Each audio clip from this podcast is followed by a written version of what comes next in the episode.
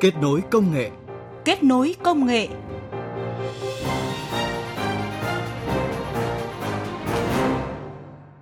Các biên tập viên Thu Hiền và Huyền Trang xin kính chào quý vị và các bạn. Mời quý vị và các bạn cùng nghe chủ đề của chương trình hôm nay. Dữ liệu lớn và trí tuệ nhân tạo, những thách thức cho đảm bảo an ninh mạng.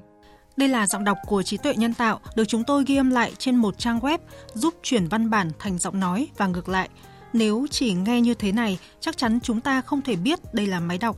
bởi cũng trầm bổng, ngắt nghỉ và không khác biệt nhiều so với giọng đọc của con người. Và trước khi đến với mục bàn tròn công nghệ, để tìm hiểu về những thách thức cho vấn đề đảm bảo an ninh mạng khi dữ liệu lớn và trí tuệ nhân tạo đang ngày càng hoàn hảo, mời quý vị và các bạn cùng nghe chúng tôi điểm nhanh một số thông tin khoa học công nghệ nổi bật trong tuần. Diễn đàn Thách thức Công nghệ số Việt Nam là diện mạo mới của loạt sự kiện Ngày thứ sáu công nghệ, được tổ chức vào thứ sáu hàng tuần trong năm nay. Công ty An Vui là doanh nghiệp công nghệ đầu tiên tham gia diễn đàn Thách thức Công nghệ số Việt Nam vào sáng thứ sáu vừa qua. Năm 2020 là năm đưa chuyển đổi số ra ánh sáng, biến chuyển đổi số thành một khái niệm phổ biến của toàn dân, thì năm 2021 sẽ là năm để chuyển đổi số chủ động đi tìm những nỗi đau, những vấn đề của xã hội để giải quyết. Đây cũng chính là tinh thần kim chỉ nam của diễn đàn thách thức công nghệ số Việt Nam, như nhận định của ông Nguyễn Huy Dũng, Thứ trưởng Bộ Thông tin và Truyền thông. Trong khuôn khổ của diễn đàn, các sản phẩm, các nền tảng sẽ không còn chỉ là để ra mắt, để xã hội biết mặt, biết tên, mà sẽ phải được phôi thai, sinh ra từ những nỗi đau của xã hội và mang sứ mệnh là giải các bài toán thách thức của xã hội Việt Nam hiện nay. Trong kỷ nguyên của cuộc cách mạng công nghiệp lần thứ tư, mọi vấn đề đều sẽ có lời giải bằng công nghệ số. Tìm được đúng vấn đề sẽ dẫn đến những lời giải đúng. Xác định được vấn đề đúng đồng nghĩa là chúng ta đã giải quyết được đến 80% vấn đề đó rồi. Vì thế, đây là việc quan trọng và cần được ưu tiên hơn.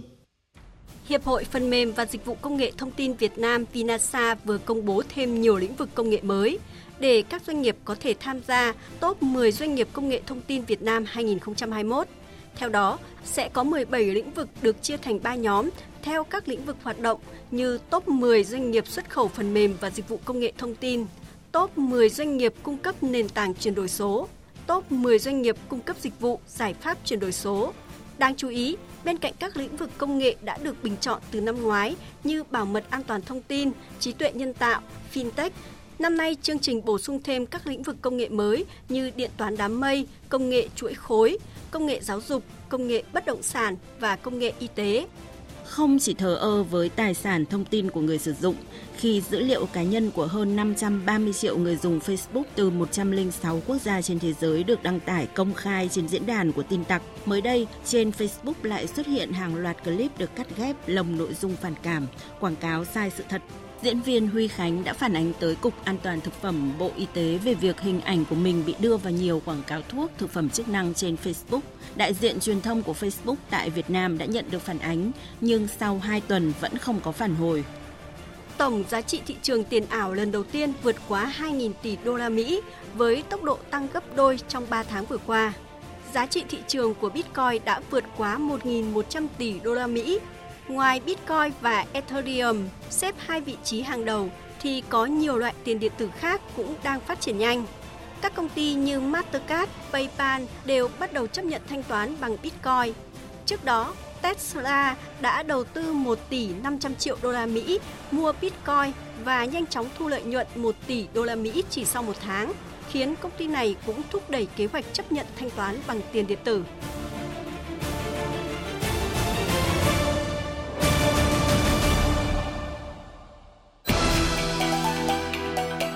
Bàn tròn công nghệ. Bàn tròn công nghệ. Thưa quý vị và các bạn, nghiên cứu của Ngân hàng Thế giới World Bank chỉ ra rằng máy tính sách tay và điện thoại di động giúp cho lực lượng lao động có thể di chuyển, làm việc và trao đổi công việc với mọi người ở bất cứ nơi nào. Khi dữ liệu lớn, điện toán đám mây đem đến những tiến bộ về tốc độ truy cập, khả năng lưu trữ lớn, cùng với sự phát triển mạnh mẽ của ngành công nghệ trí tuệ nhân tạo – thì sẽ đem đến nhiều thách thức trong công tác đảm bảo an toàn, an ninh mạng. Trí tuệ nhân tạo thực chất đã trải qua nhiều giai đoạn phát triển thăng trầm khác nhau. Trong chiến tranh thế giới lần thứ hai, từ năm 1939 đến năm 1945, đã có những nghiên cứu liên quan đến tối ưu hóa, tạo nên nền tảng cơ bản để phát triển trí tuệ nhân tạo. Đến năm 1956, trí tuệ nhân tạo trở thành một bộ môn học thuật và có nhiều quốc gia trên thế giới đã hình dung rằng trong tương lai gần sẽ có máy móc tự động có những hệ thống thay thế sức lao động của con người. Sau đó có một giai đoạn người ta phát hiện ra rất nhiều thứ mang tính lý thuyết. Rất nhiều nhóm nghiên cứu trí tuệ nhân tạo không được cấp vốn để tiếp tục nghiên cứu. Giai đoạn từ năm 1965 đến năm 1990, người ta gọi là giai đoạn mùa đông của trí tuệ nhân tạo, tức là môn học thuật này vẫn còn bị đóng băng. Cho đến năm 2010 thì báo chí mới bắt đầu nói rất nhiều về trí tuệ nhân tạo – từ năm 2012 đến nay, khi nghiên cứu về trí tuệ nhân tạo, chủ yếu người ta nghiên cứu việc dạy cho máy học một cách sâu hơn.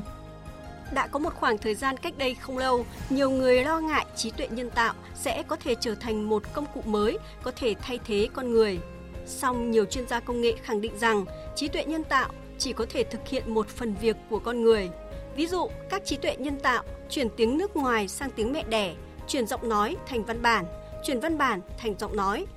Nếu con người tận dụng trí tuệ nhân tạo thì sẽ nhận được sự hỗ trợ tối đa cho công việc. Ông Nguyễn Việt Phú, câu lạc bộ nhà báo công nghệ thông tin cho biết. Trí tuệ nhân tạo sẽ là cái nền tảng rất là tốt để tra cứu dữ liệu gần nhất với người dùng làm việc nhanh hơn mà khi chúng ta có đủ thông tin khi có đầy đủ thông tin nhờ những cái công cụ tìm kiếm rõ ràng là nó thuận lợi hơn rất là nhiều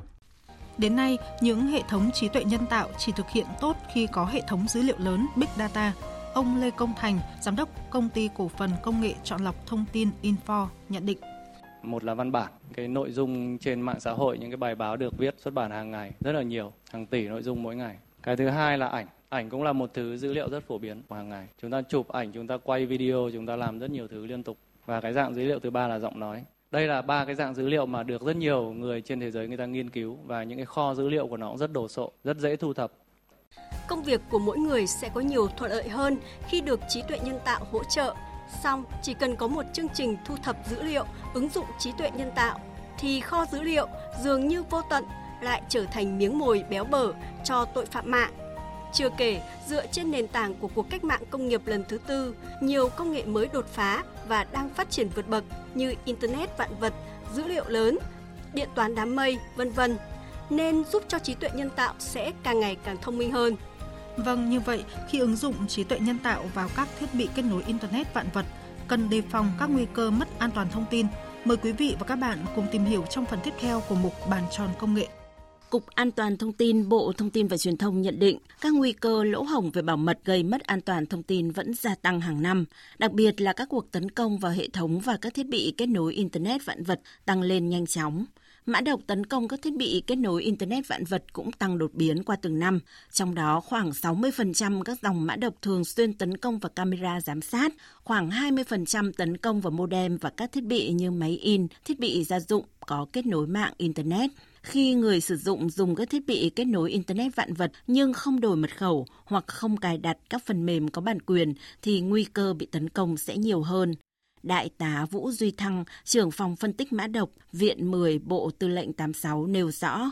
Chúng ta biết thì không một cái gì là miễn phí cả. Chúng ta lấy về miễn phí thì họ sẽ gửi thêm cho chúng ta một cái thành phần nào đó để sau này phục vụ cái mục đích là lấy cắp thông tin hoặc là cao hơn có thể là liên quan đến mục đích chính trị. Chúng tôi nhận thấy là hiện nay cái nhóm tấn công chủ yếu vào các cơ quan đảng nhà nước như là Koblin Panda, Musta Panda và Lazarus và cái hình thức tấn công APT này là chủ yếu là thông qua người dùng. Con người thì luôn luôn là cái lỗ hổng và cái nguy cơ lớn nhất. Thì do đó tin tặc khi đã tấn công APT, tấn công cửa chủ đích thì nó sẽ thực hiện cái việc tấn công dai dẳng và khi đã khai thác ra lỗ hổng thì nó sẽ thực hiện cái việc thiết kế những cái mã độc hay là công cụ tấn công riêng biệt để đánh vào cái tổ chức cá nhân chúng ta Dự báo, từ nay đến cuối năm, các vụ xâm phạm trái phép vào các thiết bị Internet kết nối vạn vật, trí tuệ nhân tạo sẽ tiếp tục tăng lên, nhưng nguy hiểm là người dùng không thể biết. Tội phạm mạng sẽ khai thác các phương thức tấn công mới và sáng tạo hơn trên các thiết bị này để xâm nhập vào hệ thống điều khiển dựa trên đám mây. Khi ứng dụng trí tuệ nhân tạo, các hệ thống máy móc kết nối với nhau có thể giúp tội phạm mạng điều khiển từ xa, nên việc đối phó với các kiểu tấn công của tội phạm mạng cũng trở nên khó khăn hơn. Chưa kể, không thể cài phần mềm chống virus lên các thiết bị kết nối Internet như máy giặt, TV, tủ lạnh các biện pháp an toàn cần được nâng cao, đặc biệt là khả năng phòng thủ, chống tấn công chiếm quyền điều khiển các thiết bị Internet kết nối vạn vật. Do đó, quản trị hệ thống cần phải nắm rõ các thông tin khi người dùng kết nối hệ thống như phân tích của ông Hồ Hữu Thắng, công ty Cisco tại Việt Nam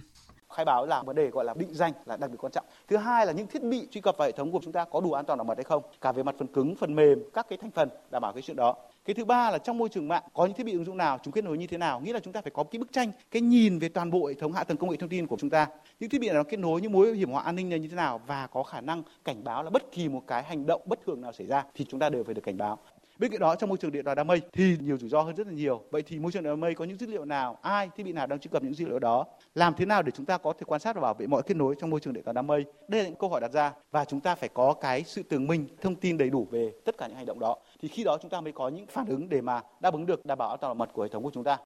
Thực tế đã chứng minh quản trị hệ thống mạng, cảnh báo rủi ro sớm sẽ là những giải pháp hàng đầu mà bất cứ cơ quan tổ chức doanh nghiệp nào cũng cần thực hiện Do đó, việc đề phòng các nguy cơ mất an toàn thông tin đối với các thiết bị Internet kết nối vạn vật trong xu thế phát triển mạnh mẽ của trí tuệ nhân tạo sẽ càng trở nên phức tạp hơn, đòi hỏi phải giám sát hệ thống theo từng cấp độ. Việc cần làm đầu tiên với người sử dụng là thay đổi mật khẩu mặc định, thường xuyên cập nhật bản vá lỗ hồng Các hệ thống quan trọng cần được đảm bảo an ninh cao thì nên kiểm tra, giả soát, đưa vào hệ thống. Ông Trần Quang Hưng, Giám đốc Trung tâm Giám sát An toàn Không gian mạng Quốc gia, Cục An toàn Thông tin Bộ Thông tin và Truyền thông nêu rõ.